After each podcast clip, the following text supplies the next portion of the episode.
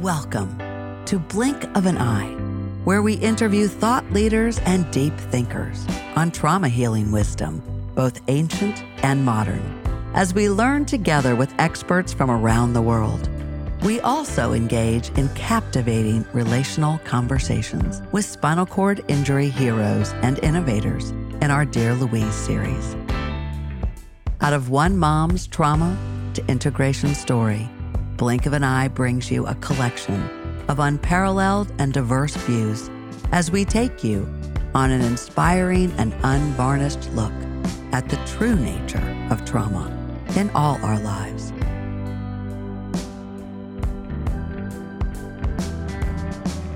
Today's episode is part of our Dear Louise series, where I have the joy of conversing with extraordinary individuals living with spinal cord injury, who both embrace and defy their physical limitations as entrepreneurs, trailblazers, tastemakers, and innovators. Join us as we explore what is possible in spinal cord injury. This episode is sponsored by Blink of an Eye Nonprofit and by Baltimore Mediation.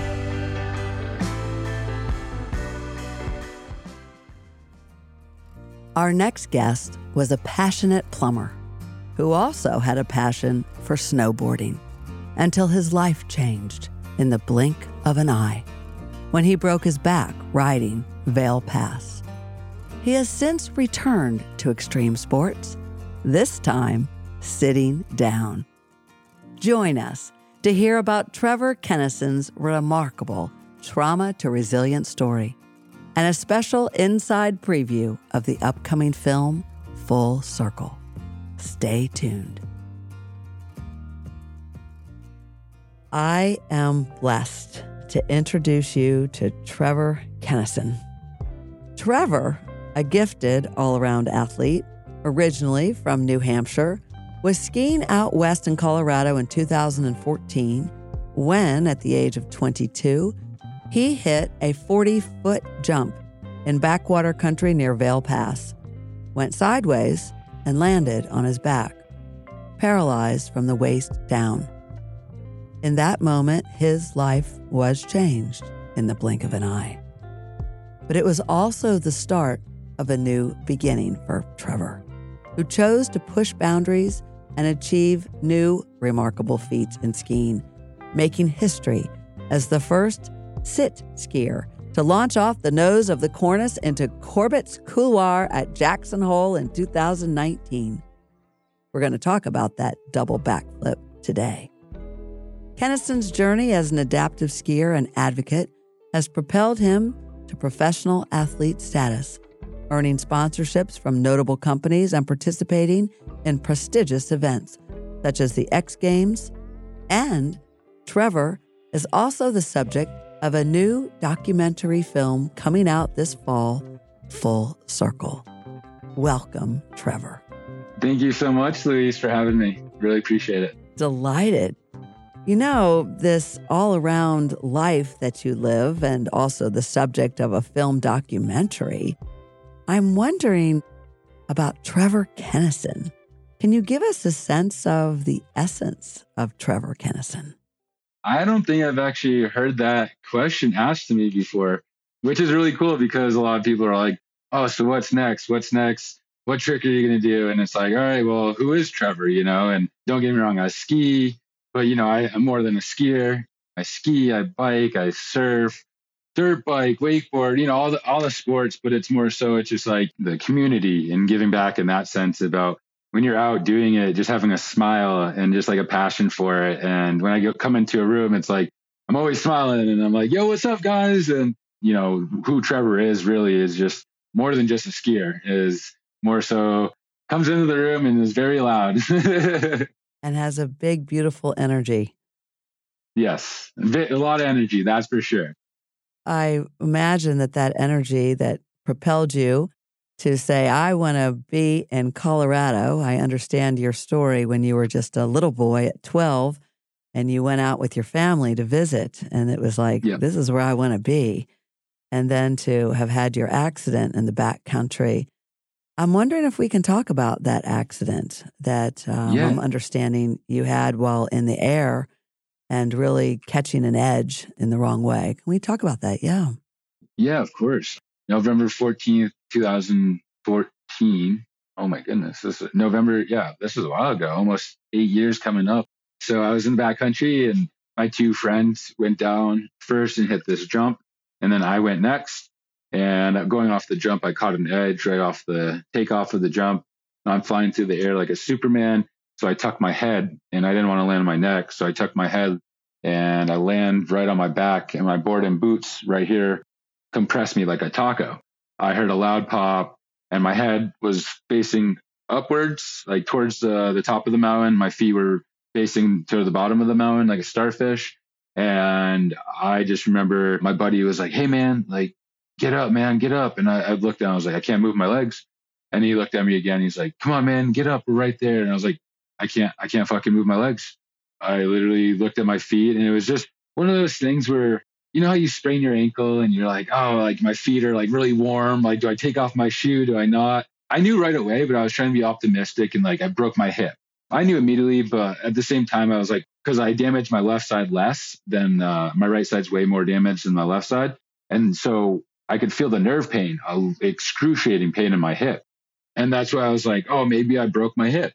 And I was just trying to be optimistic. But like I said, I knew right away. I laid there from four to seven thirty at night in a blizzard. And I just remember like the first hour and a half, I was in pain, but not really that much pain because I had so much adrenaline. I was more in shock. And then once it wore off, I just could not stop. I was in so much pain. I ended up shattering T11, T12 of my vertebrae. I punctured my spinal cord and I dislocated my back 90 degrees into my stomach. So I was just Mm. in the most excruciating pain after that hour and a half. The last hour and a half, two hours, I was just looking up. I just remember the snow just slowly falling. And it was, I don't know if it was a full moon or what, but I just remember it being so bright out. The snow's, um, you know, I just falling big, big flakes, but it was so falling slow. And all I could think of was like, Trevor, just don't close your eyes. Don't close your eyes. And we're just fighting super hard just not to close my eyes. So Mm. Wow, just the remarkable desire that you had, and I think humans have to live. Right? Keep your eyes open. Don't close your eyes. humans are amazing. That's that's for damn sure. You know, you lay in the snow for so long, even though your friends had also seen you take off. Why did it take so long for the backcountry rescue team to get there? It took them a while to get to me, the rescue team, just because it snowed and snowed and snowed. And anyone that drives I 70 in Colorado knows for a fact that it is a it's an absolute mess when it snows just a little bit and let alone like inches on top of feet.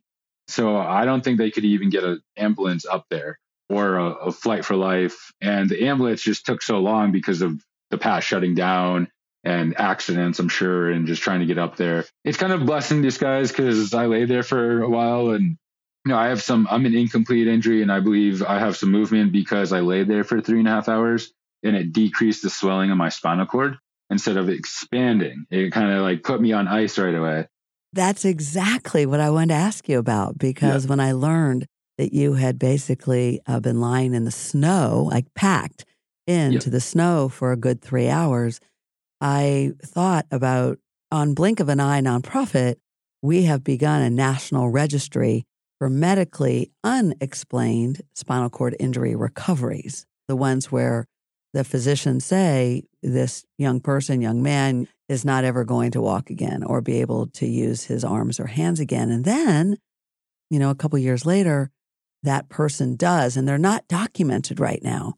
And so I've gotten Right. really interested, in the our trustees are very interested in this, and we're being led by one of our board members, uh, Ryan Angold, who's a Navy SEAL, for whom that same experience happened. And as we've really been digging down into it, we think that it might be related to exactly what you experienced that you were packed in snow. So your body was not doing all of the blowing up right? Um, and so all of the inflammation, the swelling Exactly. was contained. And it was similar to Ryan, who was in the Atlantic Ocean as a SEAL, not wanting anybody else who did not have expertise because he knew he was paralyzed from the neck down and waiting in the freezing cold water for a good 45 minutes. It's just an interesting, not yet medically explored with a large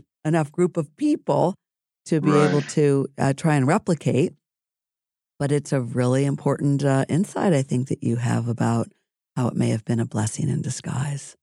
Yeah, and I'm not a doctor, so I, those are just my two cents. And like, you know, I I feel like being a doctor or whatever profession you're in, you know, listening to like whoever's actually experiencing that and going through it getting feedback like that, because I feel like that's such a true and honest way to get feedback and uh, Mhm. really real information too.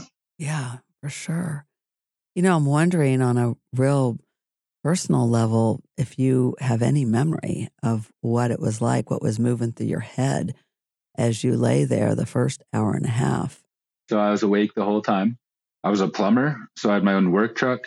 My ex girlfriend at the time, who I was dating, I had my own apartment I just moved into a month ago, getting back on pain pills, not being a plumber anymore, tell my parents.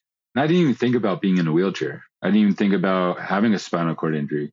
Like that didn't even cross my mind. It was all these other things that like I worked hard for and I wanted to do and I loved, you know, I loved playing basketball or going to the gym or soccer or snowboarding, you know, all these things. And it was just like, I didn't think twice about just like, oh man, like, what's my life going to be now? And up there, all I was thinking of, well, I have to tell my dad, my, my mom, my sister, my girlfriend, and get back on pain pills, not be a plumber, which sounds so stupid. No, it's actually so meaningful. It was your livelihood and something so important to you. you know, the life I live now, I'm very, very thankful. And I've met amazing people along the way. And a lot of people have helped me get here. And I've grinded all, myself very, very hard. Me being a plumber, I loved it. Like, I absolutely loved it. And Roy always, me and him always joke about it. But my thing is, like, what do you need to know about plumbing? You know, it's like all you need to know is payday's on Friday and shit rolls downhill. Well, I tell you, in the spinal cord injury world, plumbing is number one, bowel and bladder, and it's Yeah, just a matter yeah. of plumbing. yeah it's so it's so true and and it's and it's uh, for me it's very natural not natural it's like oh damn you have to find a different way how to do your bowels and go to the bathroom and go pee and go poop and it's funny because as a plumber like i'm like oh whatever i did some disgusting things right afterwards you know after getting injured and dating and doing all these things you come across people that are like oh ew like that's disgusting i'm like well, if this happened to you, like you'd have to do the same thing. You weed out a lot of like people that you wouldn't want to associate with. And it's just comical because you meet some amazing people out there that like don't even blink an eye and like, oh, all right, cool. Like, how do you need help? And it's just really, really cool of like putting that perspective. And uh, this is a good transition because in my movie Full Circle that we just got done shooting last spring and they got done doing all the editing and all that stuff and post production. It's coming to life. So it's a total of four year project. In that, it's a story about post traumatic growth of a spinal cord injury. I talk about, you know, mental health, but I also go to the bathroom on camera. I talk about catheters. I talk about sexual function. And I also do all these amazing Mhm. for never been done before on a sit ski. But what I'm getting at is like the movie shows that I am a human. You know what I mean? It's like everyone is human. I don't care what you Yeah. go through, disabled or not, you know, mentally, Yeah. you know, everyone has something inside of them that they're dealing with. The movie, I was very vulnerable in that part. And a lot of people, when I play the movie or, you mm-hmm. know, we do the Q and A's and people are like, yo, I applaud you for that, you know, for your vulnerability. And I'm like, thank you. And I get nervous of it. I've heard, I've been hearing good feedback. And I guess for me, it's just like, I wanted to be as real as possible because people are one, not educated on it. And that's fine. Unless if you know someone with a spinal cord injury or someone with a disability, you're not going to be very much educated on their disability or disabilities in general. And even before I got injured, I didn't know much about disabilities. Yeah, it's just definitely like a cool perspective of like how we brought it to light. Like I said, I, I'm a, just a normal person, just like everyone else. You know, I mean, I don't care who you are. Everyone are just people. You know, I mean, as long as you're, you know, a good person at heart, like I, I love that. That's why I'm really excited for the movie because it highlights all that kind of stuff. It educates people in a fun way. That's why I told Josh Berman, who's the director, uh, Level One Productions, and I told him from day one, I was like, you know what? I want to do this as real as possible. So he was basically like, hey, we're going to shoot this scene like of you uh, going on the bathroom, and putting a suppository on, and like you can reenact it. You don't have to actually like do it. And I was like, I was like, hell no. I want to do this as real as possible. You come back tomorrow morning. I'm putting my gloves. I'm putting my suppository inside me, and I'm, you better roll that camera because if you miss it, you miss it, and that's on you, bro. We'll pause now in support of our sponsors who support Blink of an Eye. We'll be right back. Blink of an Eye nonprofit is filling a gap nationwide in response to spinal cord injury trauma for families in the first hours and days of injury. With fewer than 20 hospitals in the country having SCI expertise, Blink of an Eye has navigators who themselves have been there as SCI survivors and who are trained in relational approaches to trauma who are available 24 7 to support families, empowering them on their journeys, navigating their lives, and interacting with medical staff for the first 30 days. The nonprofit's mission is to transform the SCI crisis experience into an extraordinary one, despite the devastation. When you learn of a newly injured SCI family, call Blink of an Eye on their toll free number 1 844 41 Blink. You can also learn more and get involved with Blink of an Eye at www.blinkofaneye.org. Blink of an Eye is sponsored by Baltimore Mediation. Since 1993, Baltimore Mediation has been leading the way in a relational approach to conflict and problem solving. They are national leaders in teaching and providing fully immersive and experiential online training in mediation and conflict transformation skills. Register for the next course at www.baltimoremediation.com. The quality of your interactions at work, at home, and in your daily life will be transformed. And you will create more well being for yourself and others. Better process, better outcome. Baltimore Mediation. And now, back to the show. Funny you bring it up because it's just like, oh. I'm just so excited to have this movie come to life because it's just going to normalize that. And because it's like everyone has to go to the bathroom, everyone has sexual yeah. functions, everyone Exactly. Exactly. You know, Couldn't so it's like how can normal. I educate in a fun way, and especially with all the amazing feats I've done on the sit ski, and it's really, really exciting. I'm really excited for this movie. I'm really excited for the world to see it, and yeah, I can't wait. Can't wait.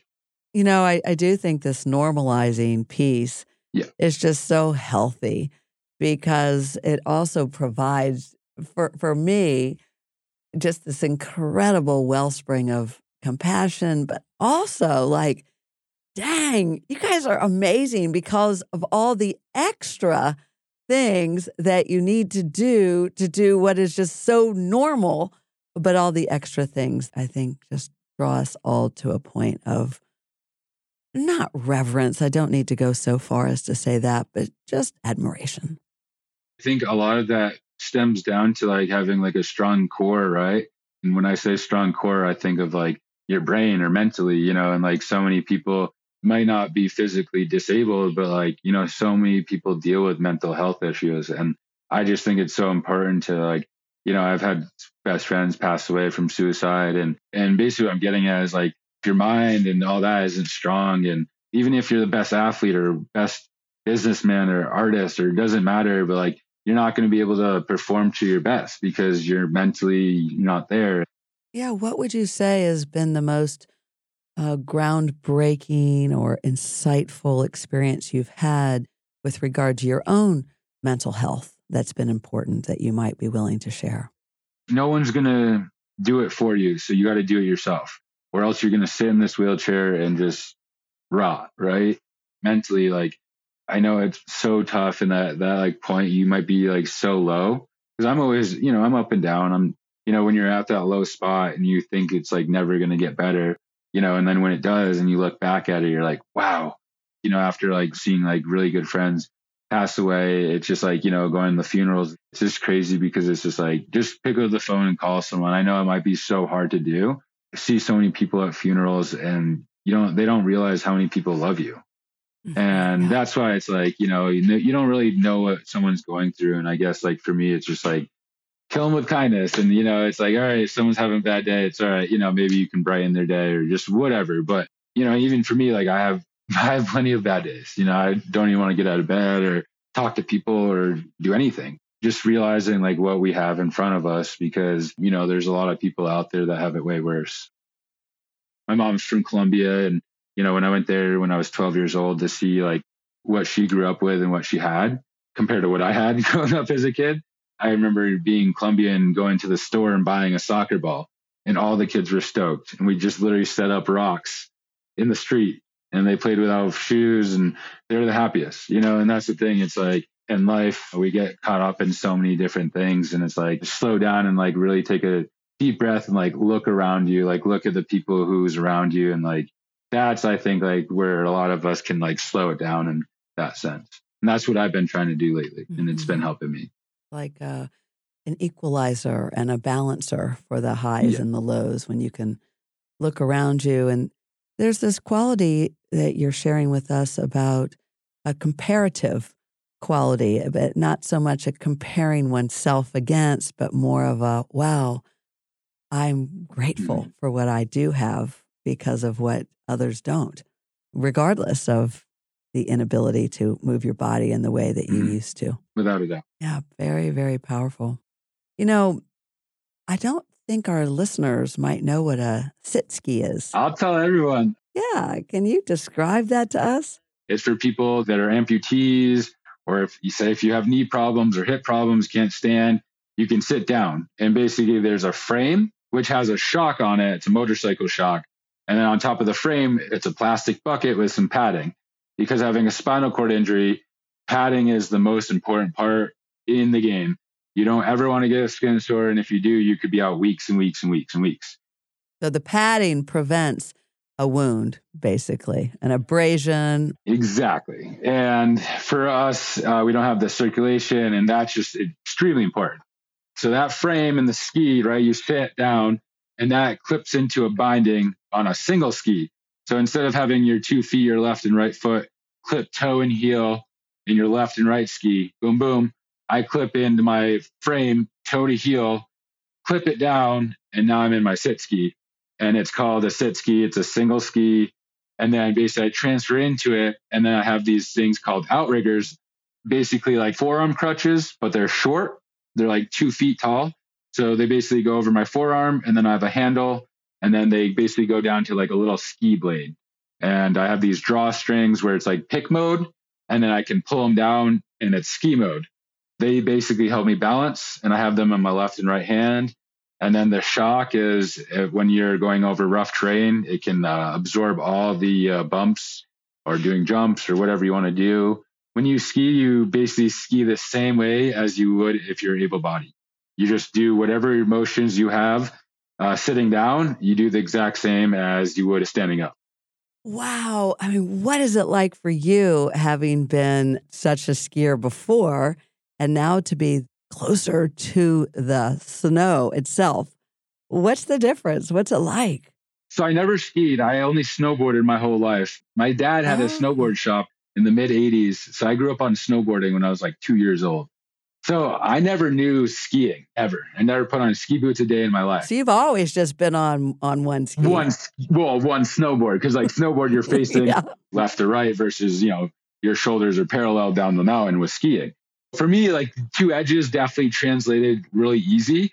And it's so funny the amount of people that are like, they're like talk about ski boots. I'm like, ah, oh, that sucks. I wear some nice comfy boots. I can't feel them, but they're comfy. um, the transition was definitely um, not easy, but I just I liked it. Something familiar about it. I liked it. Yeah, the being lower to the ground, it was definitely because you're going so fast, and then you're on one speed and you're trying to stop, and it's like, oh, I don't know how to stop. Like, what do I do? There's definitely a huge learning curve. Were there any other accidents that you had because you are flying? Yeah, actually, I broke my tibia. I hit a tree. Mm. 2017, six years ago now. So this was like a really, really long time ago. I was in older equipment. I was in the trees, like the glade runs, and there were some tight trees, and I kind of my feet went above a tree island and my body went below the tree island. I basically was like, oh, that was not good. My friend got my ski because I went like 100 feet down, came back up, clipped me in, and I couldn't feel it. But I was like, I probably did something. Like I absolutely smoked my shin it was snowing. So I skied like five or six more runs because it, it was a powder day. And so I skied five or six more runs. Five or six more runs with a broken tibia. Well, I didn't know it. So I get to the bottom and I pull my leg out of my boot and I'm like looking down and I feel it and it's like kind of flat. And I was like, I was like, oh yeah, like it's not broken. I put it back in my foot. I drive home, taking a shower, and it's just like getting really swollen, red, and like not nearly the same color as my other foot go to my girlfriend's house. I fall asleep on her bed at like six o'clock. I wake up at like 9.30. I'm like shivering. And she's like, I need to take you to the hospital. Took me to the hospital. Long story short, my tibia was snapped in half. And then they had to do surgery, put a rod through my leg, screws it below my knee, above my ankle, and stabilized it. So that was real fun. wow. You mentioned earlier about the blood flow uh, yep. that those who were spinal cord injured had to be really careful of with wounds and so forth. How about with being able to heal from a broken bone? I love how you know half these things already. I have a huge scar on the back of my heel, and this has nothing to do with my broken tibia. It does, it's hand in hand. So when I went in for my broken tibia, you just put your hand up to be about larger than the size of a quarter, more like a 50 cent piece. It was like a half dollar. Yeah. And so basically, so here's my foot, like toes are here back of my heel, calf. So they put a soft cast from the bottom of my foot up to my calf. So imagine my foot, ankle, left ankle, right ankle. So they put it around like that. And it was still swollen, swelling. It was still swelling, swelling, swelling. And they're like, oh, yeah, come back in five days. So I came back in five days and my ankle, they were like, oh, maybe it'll heal. My ankle is healing like left to right. So like I could feel it every time I moved it. It was just like mm. not connected. And it was just gross feeling. And I go back and they take it off. And I was so upset because they took it off. And then on the back of my heel was straight up a half dollar uh, skin sore, a pressure sore. And I was just like, oh, wow. And it was getting to like a stage like two, maybe like about to Ooh. three, you know, breaking down the muscle and all this stuff. And I was just like so yeah, pissed. Very, very advanced. Yeah. And advanced. I was just like so pissed and so upset. That was just very hard to do. So they ended up doing surgery, I think like a couple days later. The surgery part was like six to eight week recovery. For the wound, they did the surgery. No, for my tibia. And then the wound, I just like did wound care and all that. But that was just so hard because like, you know, you want to elevate your foot and put it on your heel. And I'm like, shit, like how do I kind of like have oh, a whole like a donut for it. And it was just such a wild time in my life in the sense of just like my broke my tibia and it's like, all right, they're like six to eight weeks, you can start standing. I'm like, what? Like I can stand? I was like, what about my heel? They're like, oh yeah, it's probably like another month, six weeks. Mm-hmm. So that took like mm-hmm. three to four months to heal.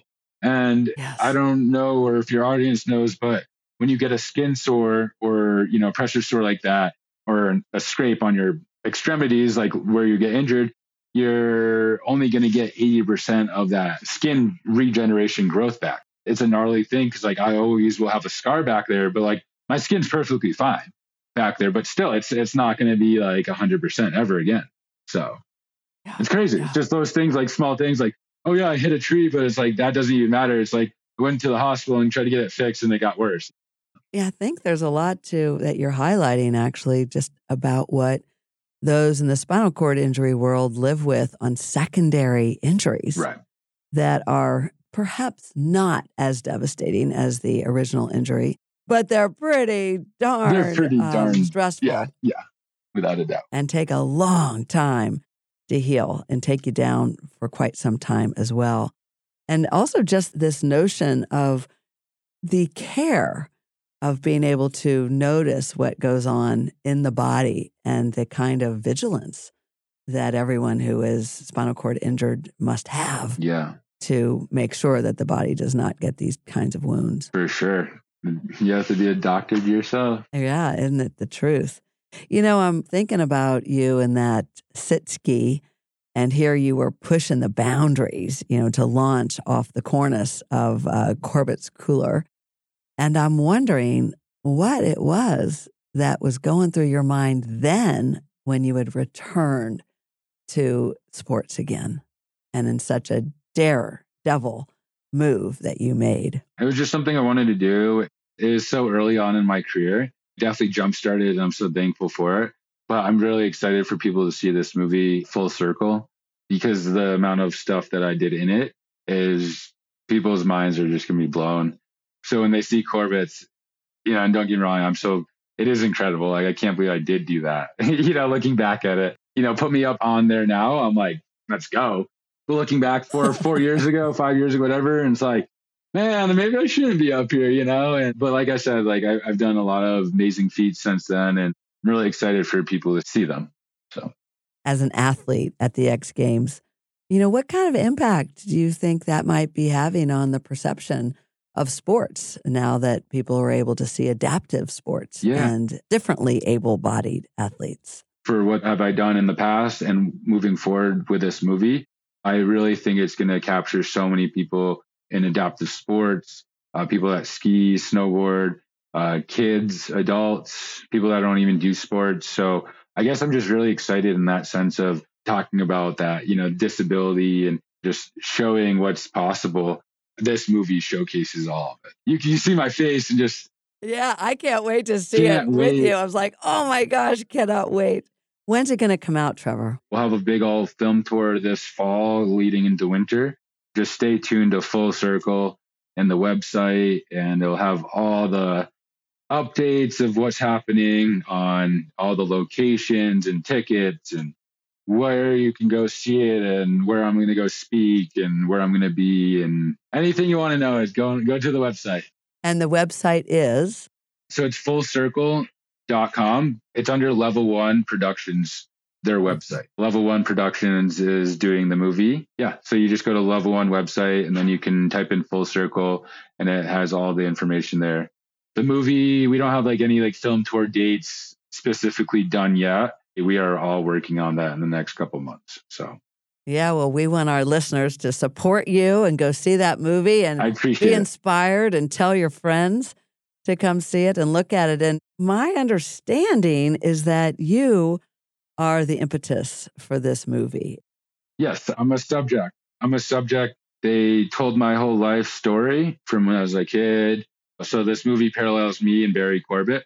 And Barry Corbet was a legend himself uh, in the adaptive community with a spinal cord injury, but also like he made first films in Jackson Hole, Wyoming, ski films. And yeah. you know, he's just such a forgotten person. You know, like I said, what Josh Berman and Level One, the whole crew did, uh, how they put our stories together is unbelievable. Seriously, it's just it's incredible, like what they did, and yeah, I'm blown away with how they put it together. So Just the artistic parallelism of Barry's life and yours, even though his injury was about 50 years before yours. yes, yeah, amazing. But still in the community of winter sports yep. and both of you pushing boundaries. He was a badass kayaker. He did filmmaking, so he started kayaking, and he was the first ever, pretty sure paraplegic to kayak the Grand Canyon, which is insane. You know, Insane. and uh, the footage we have of that is I watched it and it's in the movie, but it, it blows my mind. like the stuff I did, yeah, that's cool, but like that was that's incredible. and he wrote a book, um, Options. Uh, he did movies as well. It's just nuts because I don't care if it's myself or other people with spinal cord injuries. The book just kind of goes of like, hey, six months, a year, five years, 10 years, 20 years. How do people live with spinal cord injuries in however like aspects of life, you know, all these different aspects of life. And so it's just really cool. His book narrates the whole movie. Mm. it's just so full circle of emotions. That's all I have to say. full circle in every respect and full Yeah. circle of emotions. You know, I'm wondering what a highlight for you was working on this film project and then learning about how the producers and the writers were going to weave these two amazing stories together. a highlight for me was going back to where I broke my back in Vail Pass. And I pulled the world's first double backflip on a sit ski. My mom was out there. She'd never seen me sit ski. My, my sister's out there, big crew, just to be able to go back to where I broke my back and had this injury. I wasn't like I went to that spot and I was like, fuck this spot. It's more so like, you know, I'm thankful for this spot. You know, without this mm-hmm. spot, I wouldn't be where I am today. And Pause on that. Wow. So you go back to the same spot. And instead of a, you know, screw you, F you spot, it was, I'm thankful. Yeah, without a doubt. I had a different life I was living, but you know, after having a spinal cord injury, you just have a new life that you're going to live. It's not going to be the same. It's going to be a different one, but it's all up to you of how you like you want to like live your life. Can I ask you about that? Yeah. Like, where was the moment, or maybe there were moments of acceptance that I'm going to live a different life, not the life I had before I was injured? I don't know. I think it was more so like after like realizing and being okay with not walking because, you know, 99% of people that have spinal cord injuries are not walking. And that's just the honest truth about it. In my movie, Full Circle, it shows and demonstrates that like you don't have to be walking to live a fulfilled life because a lot of people come up to you and they're like, oh, I'm sorry. And they're like, all right, well, why are you sorry? And they don't know why they're sorry. It's like, all right, well, I could be sorry for you too, but like, why am I saying that? And it goes both ways. And that's the thing. It's like, I'm very, very happy and I'm very fortunate and like I live an awesome, amazing life, but I sit down and that's not a big deal. You know what I mean? Like we can make it a big deal, you know, and that's like what this movie shows is like, you don't have to fully recover physically, you know, to be walking, to be recovered and to have acceptance moving on with your injury because the amount of stuff I do in this wheelchair is incredible. You know, yeah, I might not be able to do a handful of things, but like in our lifetime, we're never going to always do those things that we always want to do. You know what I mean? We're going to maybe do a few thousands of them, maybe. There's a great quote from this guy, the mayor, in the movie, and uh, it says something similar like that. It just, it's a perspective of life. You can dwell on what you don't have, or it's like, all right, well, I have this. Let's go do what I have with this, you know? One of the things we know about any time our lives have changed so dramatically that it is a trauma, it's a traumatic event, an experience. And when we give ourselves permission to return, if you will, right? To look back in the way Yeah. that the movie is allowing you. I mean, gosh, not only looking back mentally, but you've got a whole visual of your life as you look back. And each time that those tears come, you'll know there's been greater integration Yeah. when the tears don't grip you. They can just more flow through you, and you're able to move forward with them as just Mm. a, a part of your life. It doesn't mean they have to ever go away, but they don't have the same impact, they don't have the same clutch on They're your tears of joy. as they did. Yeah. yeah. Even be tears of joy, reminder. Mhm. Beautiful. It's uh it's very touching. Especially you're a tough guy. yeah. well, I've had a lot of good people around me, and yeah, I'm just very thankful of the people around me. So, you know, one of the people I read about around you is your brother-in-law and your sister. yeah. just how really extraordinary they've been. My brother in law helped me get back skiing. My sister got me to skiing again. And, you know, the amount of like idols or like pro skiers or I don't even care, like at pro athletes, NFL players, NBA players, like whoever I'll look up to. And it's just like the amount of times, like, you know, I look up to my sister or like my brother in law, you know, my sister's such a hard worker and like, you know, has helped me in so much in my life. Um, we're brother and sister. We fight a lot. We've always fought, you know, but we love each other so much. And my brother-in-law, he literally the first year he skied with me every single day, like ski right behind me. TC, are you gonna be right behind me to pick me up? Oh yeah, I got you, dude. Okay. Who does that? who does that? Exactly. It's an incredible act of love and service, isn't it? It is. And like without him, I wouldn't be this sit skier I am today, without a doubt. I don't know if this is what it's like for you, but I'm feeling when you are aware of your brother in law behind you, right? If you fall or fall out, Mhm. he's like, I gotcha, keep on Mhm. going. When you were injured, right, and down and you had to lay by yourself for so long, hmm you're back now in the sport that you love, and someone literally is behind you and has Yeah. your back. Yeah. And how full circle that is. hmm You're not going to ever lay by yourself alone for hours. It's just cool you can get done with a uh, a big group, you know, a village. takes a village, that's for sure. Yeah. So, so true. I'm wondering, do you have any advice you want to give our listeners? I could give all these different kinds of advice. You know, I just say put a smile on, go live your life, have fun, enjoy it. The loved ones around you, tell them you love them, give them a big hug. You know, it's kind of the message. This whole podcast is, uh, you know, look at the glass half full instead of half empty, and have a sense of humor and joke about some stuff if it gets tough. Because life is tough. It's hard. I know it is. Everyone knows it is, and that's the thing. You can have like humor with it. It's like shit. You just dropped something in a puddle. Like, I, this is the worst day ever. But it's like, all right, well, you can joke around about it or just have the worst day ever. And I know it might suck so bad, but it's like, how can you find a little bit of humor and kind of flip it around in that sense? Maybe for listeners who are very able bodied to also bring in some humor too. Exactly. And I don't care if you're disabled or not. yeah. Yeah. Like, hey, we, we get it, man. And Yeah. Moving aside and making it a little bit easier getting to a table or getting to into a door or whatever it is that we're all in this together. Exactly. Yeah. Well, I can't thank you enough for being so vulnerable with us here today. And of We look forward to that film and Yeah. we will sing it from the mountains and we'll tell everybody at Blink of an Eye nonprofit about it too. Perfect. Well, thank you so much for having me on the show. Yeah. Thank you, Trevor. Peace be with you. Yes, you as well. Mhm. From his roots in New Hampshire to his fateful jump out west, Trevor Kennison's life took an unexpected turn that transformed him into a beacon of resilience and determination. His journey from that life altering moment to becoming a trailblazer sit skier has been a testament to the power of the human spirit.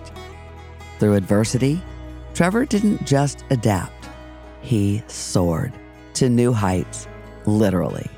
He defied expectations and pushed the boundaries of what's possible in skiing when he became the first sit skier to conquer the challenging slopes of Corbet's Couloir. And his journey didn't stop at personal triumph.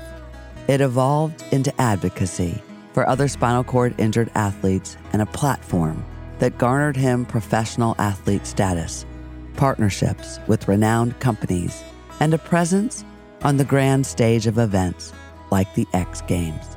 Now, his remarkable story is set to be immortalized on the silver screen in the upcoming film Full Circle, a true testament, resilience, and passion that define Trevor Kennison. As we conclude this episode, let Trevor Kennison's story be a reminder that life's challenges are merely opportunities to redefine ourselves and even rewrite the rules. Thank you, Trevor, for sharing your journey, your spirit, and your unwavering determination with us. Stay tuned for more incredible stories and insights on spinal cord injury heroes and innovators in future episodes in the Dear Louise series of our podcast. Together, we are raising the vibration for healing. Life can change in the blink of an eye. You've been listening to Blink of an Eye. We ask that you share this with anyone who may need inspiration, a lift, or who may relate. Never miss an episode. Subscribe to Blink of an Eye on our website, blinkofaneyepodcast.com, on Apple Podcasts, Spotify, or wherever you get your podcasts.